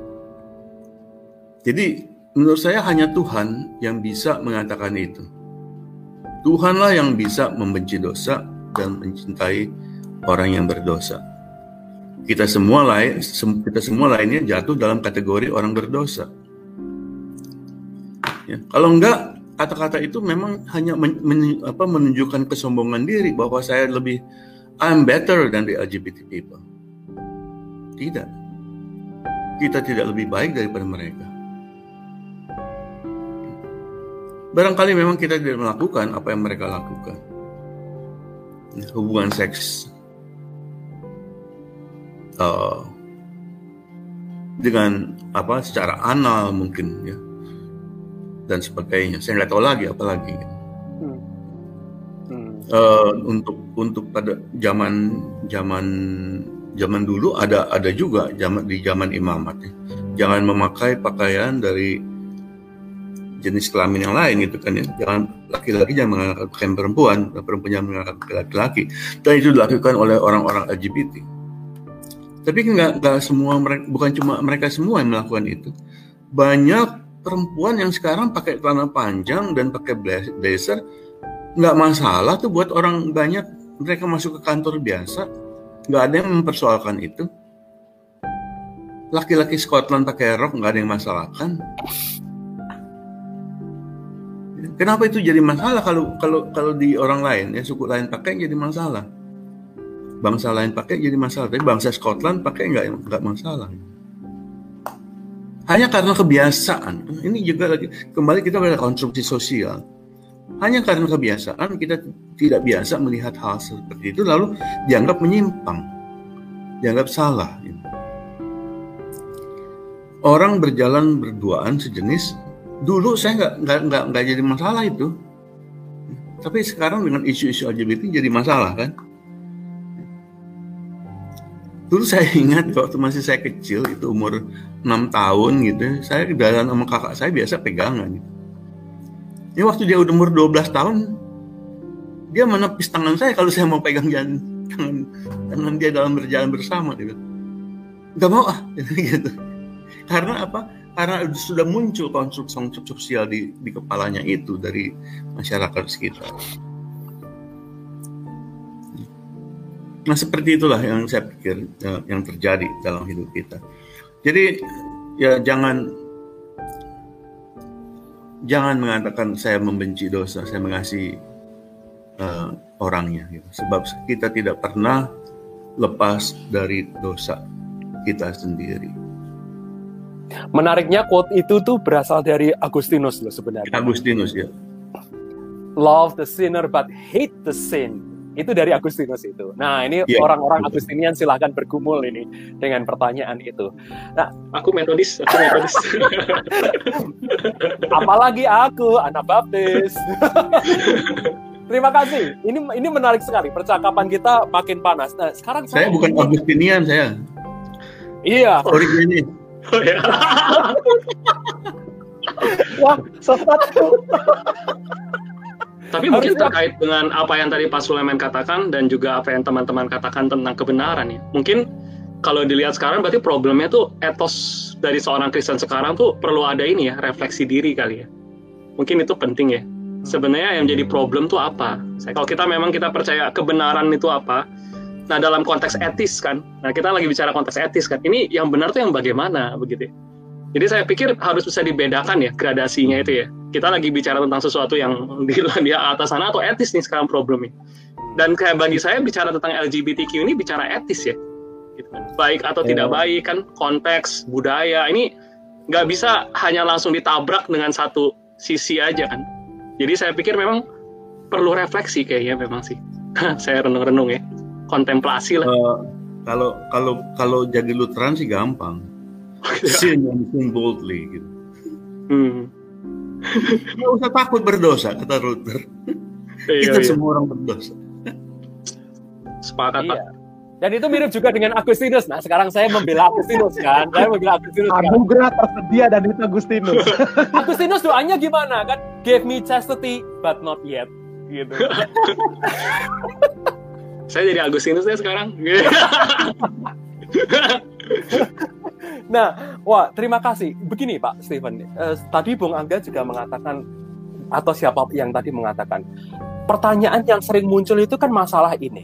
Kalau ini LGBT, nanti mereka itu mintanya itu kawin gitu mintanya mereka ah. menikah mereka di, di, di, ditabiskan di gereja ini yang menjadi pertanyaan terus menerus gitu nah sekarang saya akan akan akan bertanya begini ketimbang memojokkan Pak Steven kepada Pak Steven setuju atau enggak pertanyaan saya adalah begini Pak Steven sebenarnya apa sih yang diharapkan oleh rekan-rekan kaum LGBT ini apa yang menjadi desire mereka dari pengalaman uh, pasti? Saya be bertemu begitu banyak teman LGBT ya. Dan kalau saya saya bertemu mereka pernikahan sejenis itu bukan bukan menjadi tujuan mereka. Mereka sadar di Indonesia ini urusan pernikahan itu kan urusan berarti urusannya dengan negara dan kalau kita bicara dengan negara, kita bertemu dengan Undang-Undang Nomor 1 Tahun 74 yang mengatakan pernikahan adalah antara satu laki-laki dan satu perempuan. Walaupun nanti bisa nambah lah ya, satu laki-laki satu perempuan, tambah perempuan, tambah perempuan lagi. Sampai empat kalau Islam. Uh, jadi kalau saya lihat dalam kondisi Indonesia saat ini sampai 20 tahun juga nggak akan terjadi ya, pernikahan jenis selama selama teman-teman Islam masih berpikiran yang sama seperti sekarang. Dan saat ini kan kalau kita lihat dalam pergerakan LGBT yang pendukung pendukung dari dari kelompok Islam itu sangat minim, sangat kecil sekali. Di Kristen aja udah kecil, apalagi dari Islam gitu. Ya, uh, ya di Kristen ini berapa orang sih yang, yang bisa bisa mengatakan mendukung LGBT? Barangkali kalau kita hitung hitung kalau kita boleh hitung hitung pun jumlah pendeta-pendeta yang sudah mengerti, sudah paham dan sudah mau bersedia mendukung, barangkali belum sampai sekitar 50 orang gitu. Ini angka pesimis saya gitu ya. Walaupun kalau saya punya grup LGBTIQ support group ya adalah 800 orang di situ walaupun nggak semuanya pendeta kan masih kita harus perhitungkan lagi itu. Nah, seperti yang kemarin saya saya saya ketemu dengan saya saya kan apa ya ada teman saya eh, pendeta Titin Gultom yang mengajar di Stikes Bandung dari dari GKP ilmu kesehatan Bandung yang dikelola oleh Rumah Sakit Immanuel di Stikes itu ada banyak siswa yang dari Islam dan juga uh, dari beberapa orang Katolik. Dan menarik kemarin dia mengangkat isu LGBT. Jadi saya bilang Tin boleh nggak saya ikut? Ah dia dia kasih dia dia bilang boleh tapi nanti uh, bapak bicara ya katanya. Wah tadi saya cuma pengen dengar kamu ngomong aja. ya udah akhirnya memang dia suruh saya bicara dan muncul pertanyaan kalau LGBT dilegalisasi, bagaimana kami yang Muslim? Loh, saya bilang, ini kan urusannya dengan negara. Coba lihat di parlemen, berapa sih persentase orang Kristen di situ? Yang mau dukung LGBT gak berapa? Ya, kalau ada 10 aja anggota DPR yang bersedia dukung, itu udah hebat luar biasa itu. Dari sekitar berapa anggota DPR kita 500 atau berapa? 500. Jadi suara itu suara minim, minim sekali gitu. Dan kalaupun itu terjadi kan nanti kebentur dengan undang-undang. Undang-undang harus didiskusikan lagi sebagainya. Ya nggak ada artinya lah. Jadi Islam orang-orang Muslim nggak nggak perlu gelisah soal itu saya pikir karena uh, masih masih masih terlalu jauh urusan itu dengan apa dalam negara kita ini. Nah barangkali yang saya lebih setuju yang kalau di, yang dikatakan oleh Paus Franciscus soal civil union, yaitu soal pengakuan dari uh, masyarakat sekitar saja. Mungkin ada gereja yang bisa memulai civil union gitu memberkati sebuah pasangan bukan dalam sebuah hubungan pernikahan tapi dalam sebuah hubungan lain yang diaku, diakui oleh gereja. Dan kenyataannya toh kita tahu di gereja kita ada banyak teman-teman LGBT yang sebetulnya membutuhkan pengertian dan rangkulan oleh gereja. Itu yang saya bayangkan sebetulnya. Terima kasih. Luar biasa. Terima kasih Pak Steven. Tetapi bicara mengenai civil union dan peran gereja di situ, ada pertanyaan selanjutnya yaitu adakah presiden dalam sejarah gereja bahwa pasangan sort of yang uh, ini itu diakui di sejarah masa lalu yang sejenis. Sejarah, sejarah gereja yang mana nih? Sejarah gereja di dunia lah begitu. Yang paling tidak kita bisa draw. Kalau nah, kalau di dunia ada. Kalau ada nah, kalau tergantung nanti ada. Pak. Nanti tergantung uh, apakah sejarah tersebut otoritatif untuk masing-masing teolog yang mau mencoba mengaplikasikan itu diskusinya internal tradisi dan denominasi tersebut. Tetapi dari Pak Stephen sendiri, apakah ada dalam uh, sejarah entah itu patristik atau medieval? Ada di early di early church. Lebih jadi lebih lebih akar bersama kita gitu ya kalau kita mau bicarakan itu. Uh, saya punya teman yang uh, seorang queer teolog teologi teolog di Facebook saya dia lulusan dari PSR juga uh, Kittredge Kittredge hmm, siapa hmm. namanya yeah. perempuan Ya, dia punya apa banyak sekali melakukan penelitian tentang para santo uh, eh, LGBT dan sebagainya. Dan ada beberapa orang yang dia sebutkan sebagai orang-orang yang menikah di di dalam sejarah gereja itu. Se, saya ingat siapa ya, yang disebut Santo Sebastian dan Bacchus kalau nggak salah, diakui sebagai pasangan queer. Uh, siapa lagi saya lupa. Ada beberapa nama. bahkan mungkin mungkin teman-teman tahu John John Henry Newman itu punya pasangan gay gitu kan. Kardinal Sudah santo, sudah santo, sudah santo. Sudah santo, ya, sudah santo, ya. Hebat itu. Dimakamkan dalam satu makam bersama. Ada satu buku klasik yang saya temukan, uh, Same Sex Unions wow. in Pre-Modern Europe, John Boswell Cak Per pernah membaca oh, tulisan Impossible ya kan? Pernah, pernah, pernah. Wow, nah, oke. Okay. Ini menarik karena di sini ada litur. Itu mau disumbangkan ke STT kan? Boleh? Boleh. Jadi ini yang menarik. Ini detail sekali. Bukunya tebal sekali. John Boswell. Mm -hmm. um, dia mengajar di Yale dan ya, ada ya, yang menarik. Ada dia dia sejarawan medieval dan dia melihat ada liturgi uh, apa nuptial union not, not, hmm. nuptial union nuptial, begitu. Ya, ya uh, yang yang dilakukan untuk para imam, tetapi menarik liturginya itu mirip sekali dengan liturgi pernikahan. Hmm. Begitu. Dan ada di sini, ada di appendixnya. Hmm. Hmm. Ini buku yang saya rasa juga bisa dibaca oleh rekan-rekan semua. Nanti saya cari PDF-nya. Siap. Jangan-jangan udah ada. Kayaknya sudah teman ada. Saya, teman saya sama Huta Galung paling rajin nyari PDF. Itu metodis itu.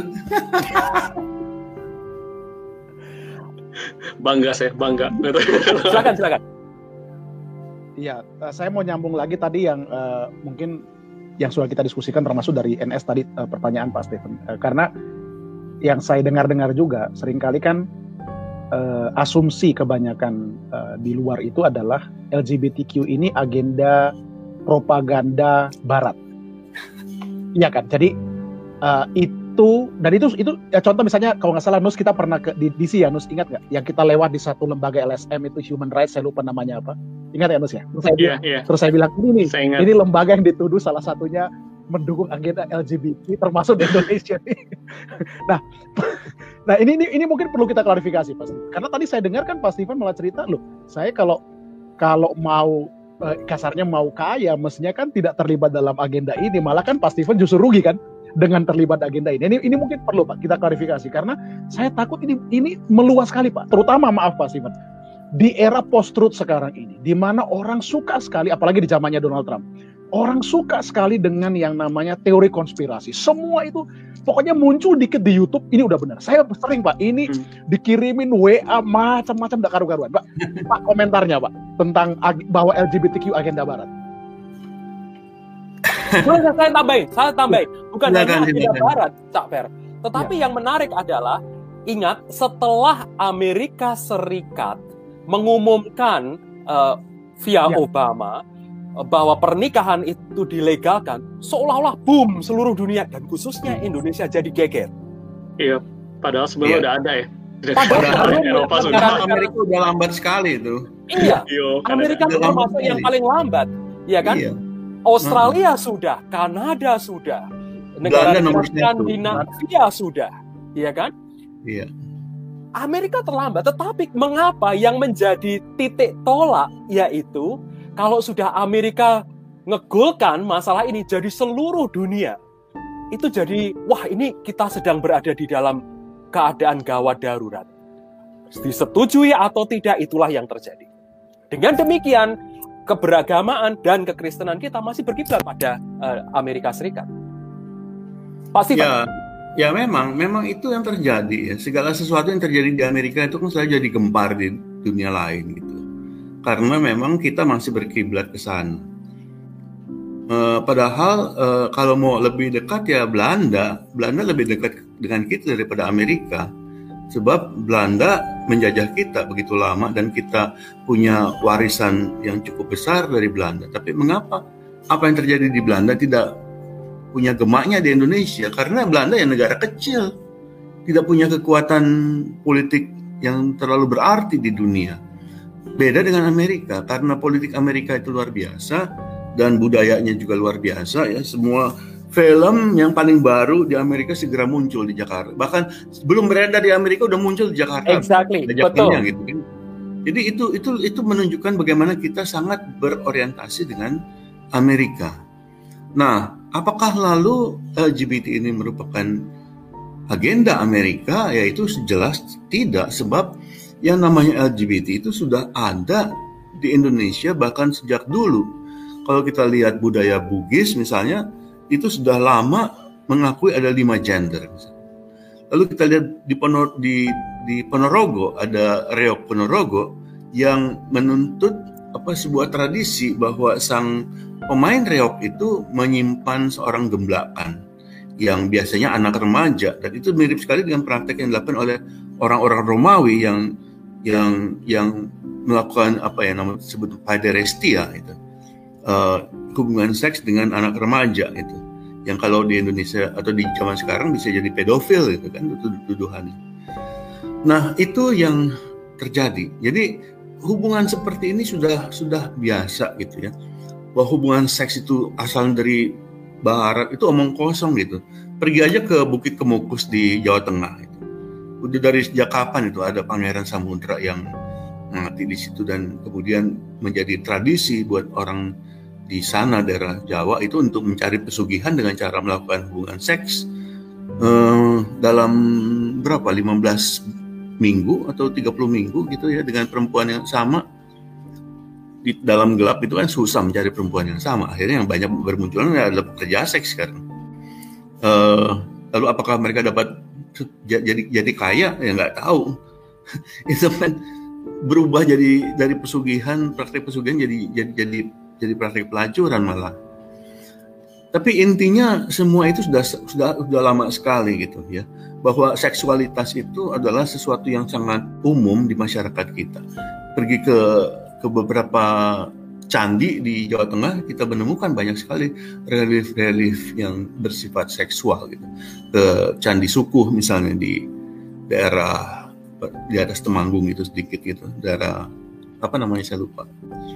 Nah, itu ada yang yang apa penggambaran seksualitas itu apa menjadi sangat sangat apa dengan menjadi sangat apa grafik gitu bisa saya katakan demikian. Ya begitu Pak, kira-kira. Pak Steven dan rekan-rekan ini ada satu pertanyaan mengenai telos ini. Uh, bagaimana yeah. kaitan LGBT dengan tujuan akhir manusia dengan telos manusia? terkait dengan purifikasi, permunian hati, uh, apa uh, pikiran dan tindakan yang berkelanjutan karena kekhawatiran uh, ya yaitu yang adalah kalau kita itu kehilangan telos tersebut. Hmm, saya saya belum pernah berpikir memikirkan hal itu ya. Saya saya nggak Ya, yes. saya nggak pernah yes. berpikiran tentang itu. Yang saya pikir, yang sering saya pikirkan justru kalau orang mencari kemurnian hati adalah praktek uh, selibat justru. Justru selibasi itu sering kali dihubungkan dengan kemurnian hati. Ya, menjauhkan diri dari dari hubungan-hubungan seks. Walaupun saya tahu di tempat di, di, di beberapa tradisi Hindu itu saya kira justru apa yoga yoga dan seksualitas itu sangat sangat erat hubungannya gitu. Uh, tapi ya itu yang bagian yang saya belum dalami. Cuma saya dengar dikit-dikit saja bagaimana para yogi itu sebetulnya juga mempraktekkan apa uh, dengan seksualitasnya gitu. Jadi bagaimana kekuatan seksual juga bisa diperoleh lewat praktek yoga dan sebagainya. Nanti saya mesti baca lebih banyak lagi soal itu mungkin. Betul. Tapi yang menarik juga kalau kita melihat bahwa gereja-gereja perdana memahami mengenai teosis, persatuan hmm. uh, manusia dengan Kristus itu juga hmm. menjadi menarik. Ini bisa diskusi yang sangat-sangat mendalam. Lalu arti teosis itu bagaimana? Kalau saya hmm. sebagai laki-laki bersatu dengan Kristus itu bersatu seperti apa? Padahal hmm. di sana ada yang disebut sebagai pernikahan anak domba. Ya. Nah itu mungkin Mas Nina bisa jelaskan dari tradisi Katolik, Mas. Bagaimana di tradisi Katolik kan para imam itu katanya diberikan apa? Kan diberikan cincin pernikahan kan para imam dan para suster. Suster itu menikah dengan Yesus, para imam menikah dengan gereja gitu kan? Kalau nggak salah hmm. tradisinya. Ya. Bung Bardian ya saya malah mau tambahkan uh, kalau kaitan dengan seksualitas ya dan dan purifikasi uh, Bung Nindyo mungkin lebih lebih tahu cuma kemarin Bung Nindyo saya dengar dari seorang rekan saya uh, dia seorang Romo Clarentian uh, sekarang di Spanyol saya telepon dengan dia dan dia rekomend satu buku yang menceritakan bagaimana justru teosis hmm. uh, proses bersatunya seseorang dengan Kristus itu digambarkan dalam konteks hmm. seksualitas saya lupa judul bukunya, ya, ya. dia bilang dia mau kirimkan ya, ya. ke saya. Nanti nanti kalau ada saya kirimkan ke teman-teman. Jadi yang menarik, bahkan misalnya begini, uh, dalam lukisan-lukisan di era medieval misalnya, Maria digambarkan misalnya menyentuh uh, kelamin Yesus, penis Yesus. Kemudian misalnya uh, Yesus digambarkan dalam dalam dalam penyalipan itu benar-benar telanjang tanpa mhm. ditutup-tutupi. Jadi menurut menurut penulis ini misalnya gambar Yesus yang sudah dipakaikan semacam cawat itu justru mhm. usaha menghindarkan keutuhan Kristus dari hmm. kita. Jadi justru keapaadaan Kristus uh, dalam dalam kesatuan dengan humanitas kita itu justru dalam ketelanjangan dan dan seksualitas dia juga. Hmm. Jadi uh, itu itu itu thought provoking Bung Nindyo, tapi itu sangat sangat beautiful. Dan, dan ini kan justru pakar Bung Nindyo nih, ya apa keahliannya Bung Nindyo. Monggo Bung. dalam tradisi uh, spiritualitas kita juga menemukan bahwa di katakanlah ya medieval sebenarnya di gereja perdana juga banyak sekali. Tetapi saya saya mau point out beberapa poin di sini. Misalnya di medieval, yang menarik para mistik itu seperti seolah-olah menarik apa hmm. yang menjadi telos itu sekarang. Yeah. Silakan baca tulisan-tulisan Hedewig, tulisan-tulisan Marguerite Puro, uh, Pore yang yang relasi dengan Kristus itu sudah dirasakan kini dan di sini dan justru dirasakan di dalam konteks ekaristi. Hmm. Hadewich misalnya itu merasakan persatuan Kristus dengan Kristus itu uh, kini dan di sini dan yang menarik dia melihat Kristus itu sebagai perempuan dan dirinya sebagai laki-laki. Ada wow. cross dress di situ, cross dressing di situ. Marguerite, Marguerite Marguerite yang pada akhirnya memang dia mati tahun 1309 atau 1308 dia dibakar tapi di tulisannya itu uh, menarik bahwa dia perempuan. Ya kan? Terus hmm. mengejar Allah Kristus yang perempuan. Hmm. bersatu antara yang perempuan dengan yang perempuan. Dia dinyatakan bidat dan dia memang dibantai dia dibunuh. Tetapi bukunya uh, Mirror uh, of the Simple Soul itu selamat, tetapi problemnya adalah problemnya, problemnya, problemnya di sini ada gender dan ada ada sexuality, sexuality issue.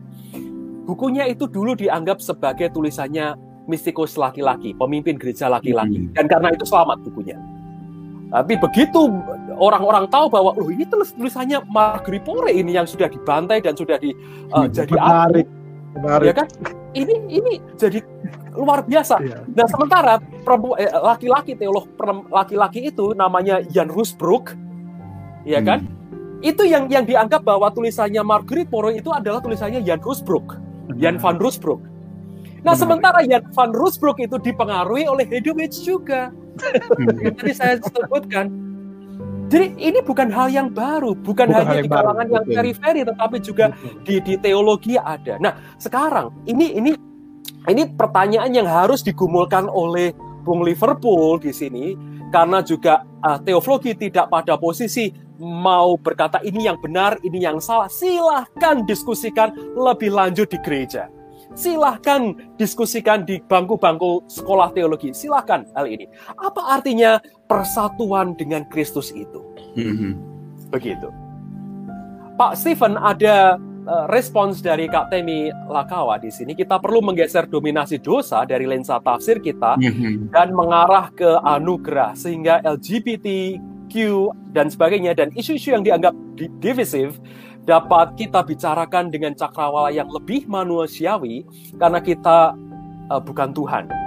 Lalu Ya. dilanjutkan lagi, kejadian tiga kita baca ulang sebagai kisah anugerah, yaitu ketika manusia menyadari bahwa mereka bukan Tuhan, dan ini menjadi cara menolak pemikiran biner tentang seksualitas manusia sebagai dosa, melainkan sebagai anugerah. Terima kasih, Dr. Septemi Terima kasih, terima kasih.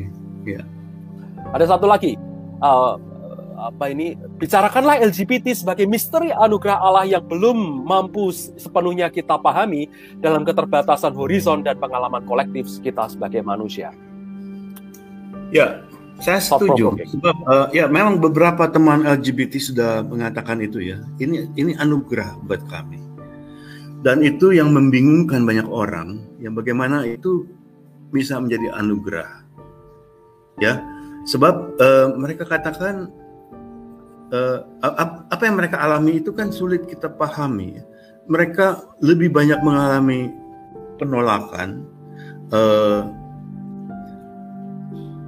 ejekan eh, dan dan dan malah berbagai hinaan dan sebagainya tetapi mereka bisa menganggap itu sebagai anugerah itu sungguh luar biasa buat saya pahami itu tetapi kalau saya melihat teman-teman LGBT IQ itu menulis ya, saya kata harus katakan tulisan-tulisan dan pemikiran-pemikiran mereka itu umumnya luar biasa gitu luar biasa dalamnya. gitu. Teman saya seperti Mike Campos, Joseph Go, dan sebagainya itu tulisan-tulisan mereka sangat luar biasa dan eh, ya nggak tahu saya harus katakan apa gitu. Ya, ya terima kasih. Jadi jadi saya saya merasa mereka punya sebuah sisi pengalaman hidup yang mendorong mereka bisa melahirkan pemikiran seperti itu yang saya tidak yang tidak saya miliki. Begitu eh, teman-teman. Baik, eh, waktu juga yang harus menyudahi percakapan kita. Ini percakapan yang sangat-sangat menarik, luar biasa. Mhm. Dan teman-teman sekali lagi, teoflogi tidak dalam kapasitas mau mendikte rekan-rekan semua ini yang benar, ini yang salah, tetapi paling tidak bisa menumbuhkan banyak pertama pertanyaan untuk kemudian didiskusikan. Iya. Dan sekali lagi kita lihat dan kita bersyukur untuk komitmen Pak Stephen sejak beliau kembali dari sekolah, khususnya dari Bethany uh, Theological Seminary, Seminary yang by the way itu juga sekolah Anabaptis ya Pak ya. Oh bangga saya. Iya. Orang Calvinis juga bertobat menjadi Anabaptis. Cak Per juga menjadi Anabaptis. Ana baptis, anta Baptis juga dong. Ente antum antum. Nah, Pak Stephen, untuk yang yang apa penutup sebagai penutup ini, uh, menurut Pak Stephen pelayanan untuk kaum LGBT di Indonesia seharusnya seperti apa?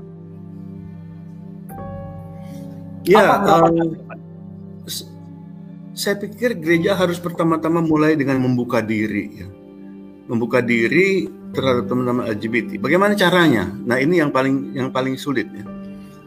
Saya pikir pendeta-pendeta harus mulai mencoba membahas isu LGBT, menunjukkan bahwa mereka LGBT friendly. Ketika mereka menunjukkan mereka LGBT friendly, teman-teman LGBT yang di gereja akan datang dan bicara sharing pengalaman mereka dengan si pendeta. Selama si pendeta tidak menyentuh itu, jangan harapkan teman-teman LGBT akan datang menghampiri sebab belum apa-apa mereka akan sudah mengatakan kami bakal ditolak gitu. Jadi kami akan sembunyi terus. Tapi kalau kita lihat hitung apa statistik kan selalu dikatakan antara uh, 3 6 persen sebagai orang bilang 10 persen itu dari suatu kumpulan itu adalah LGBT. Jadi ya mereka hadir di tengah kita. Banyak dari mereka yang hadir sebagai pianis, organis, pemimpin paduan suara, dan anggota paduan suara kita. Kalau mereka ditolak, habislah paduan suara kita di gereja, dan perayaan Natal dan Paskah kita akan jadi kering. Karena para dekor, pendekor Natal dan Paskah juga banyak yang LGBT. Kalau begitu secara sarkastik bisa dikatakan, Pak, bencilah dosanya, tetapi terimalah anugerah-anugerah dan gift-gift talenta-talenta mereka. Pakailah oh, enaknya. Tentu, tentu, betul sekali. Baiklah. Ya. Dan jangan cuma terima, dan jangan cuma cuma terima uh, persembahannya aja. jangan cuma ambil duitnya, tapi layanilah mereka. Ya, terima kasih Pak Steven, untuk waktu yang sangat-sangat berharga, sudah lebih dari satu setengah jam kita berdiskusi bersama-sama di sini. Dan rekan-rekan semua uh, yang baru saja mengikuti, sekali lagi, teoflogi bukan pertama kali bicara mengenai queer di sini. Tetapi ini memang pertama kali kita bicara mengenai queer dan kaitannya dengan pelayanan dan kaitannya dengan teologi. Sebelumnya, uh, teoflogi pernah membahas queer teori dari sisi English Department dan juga hmm. secara praktik bersama dengan Dr. Dede Utomo. Yang menarik yaitu ketika kami melaunch dua video itu tidak pernah kami dengar protes. Tapi memang kami akan sangat berhati-hati kita akan tes the case ini. Apakah ketika kita bicara mengenai teologi kemudian jadi uh, uh, respons dan reaksinya akan sangat-sangat beragam. Akan tetapi rekan-rekan semua, apa yang dikerjakan oleh teologi adalah kita ingin membuka wacana. Kita ingin membuka banyak diskusi. Dan inilah diskusi yang terjadi dan khususnya yang menjadi komitmen puluhan tahun oleh pendeta Stephen Suleman. Pak Stephen terima kasih dan juga Bung Ferdian, Adrianus Yosia dan Bung Angga untuk waktu ini, untuk ini, kesempatan. Terima kasih untuk para calon teolog queer yang akan datang. Thank you. Saya, saya anak baptis, Pak. Oke. Okay. Saya metodis Calvinis, Pak. Thank you, Pak. Sampai jumpa. Oke. Okay. Oke, okay, terima kasih.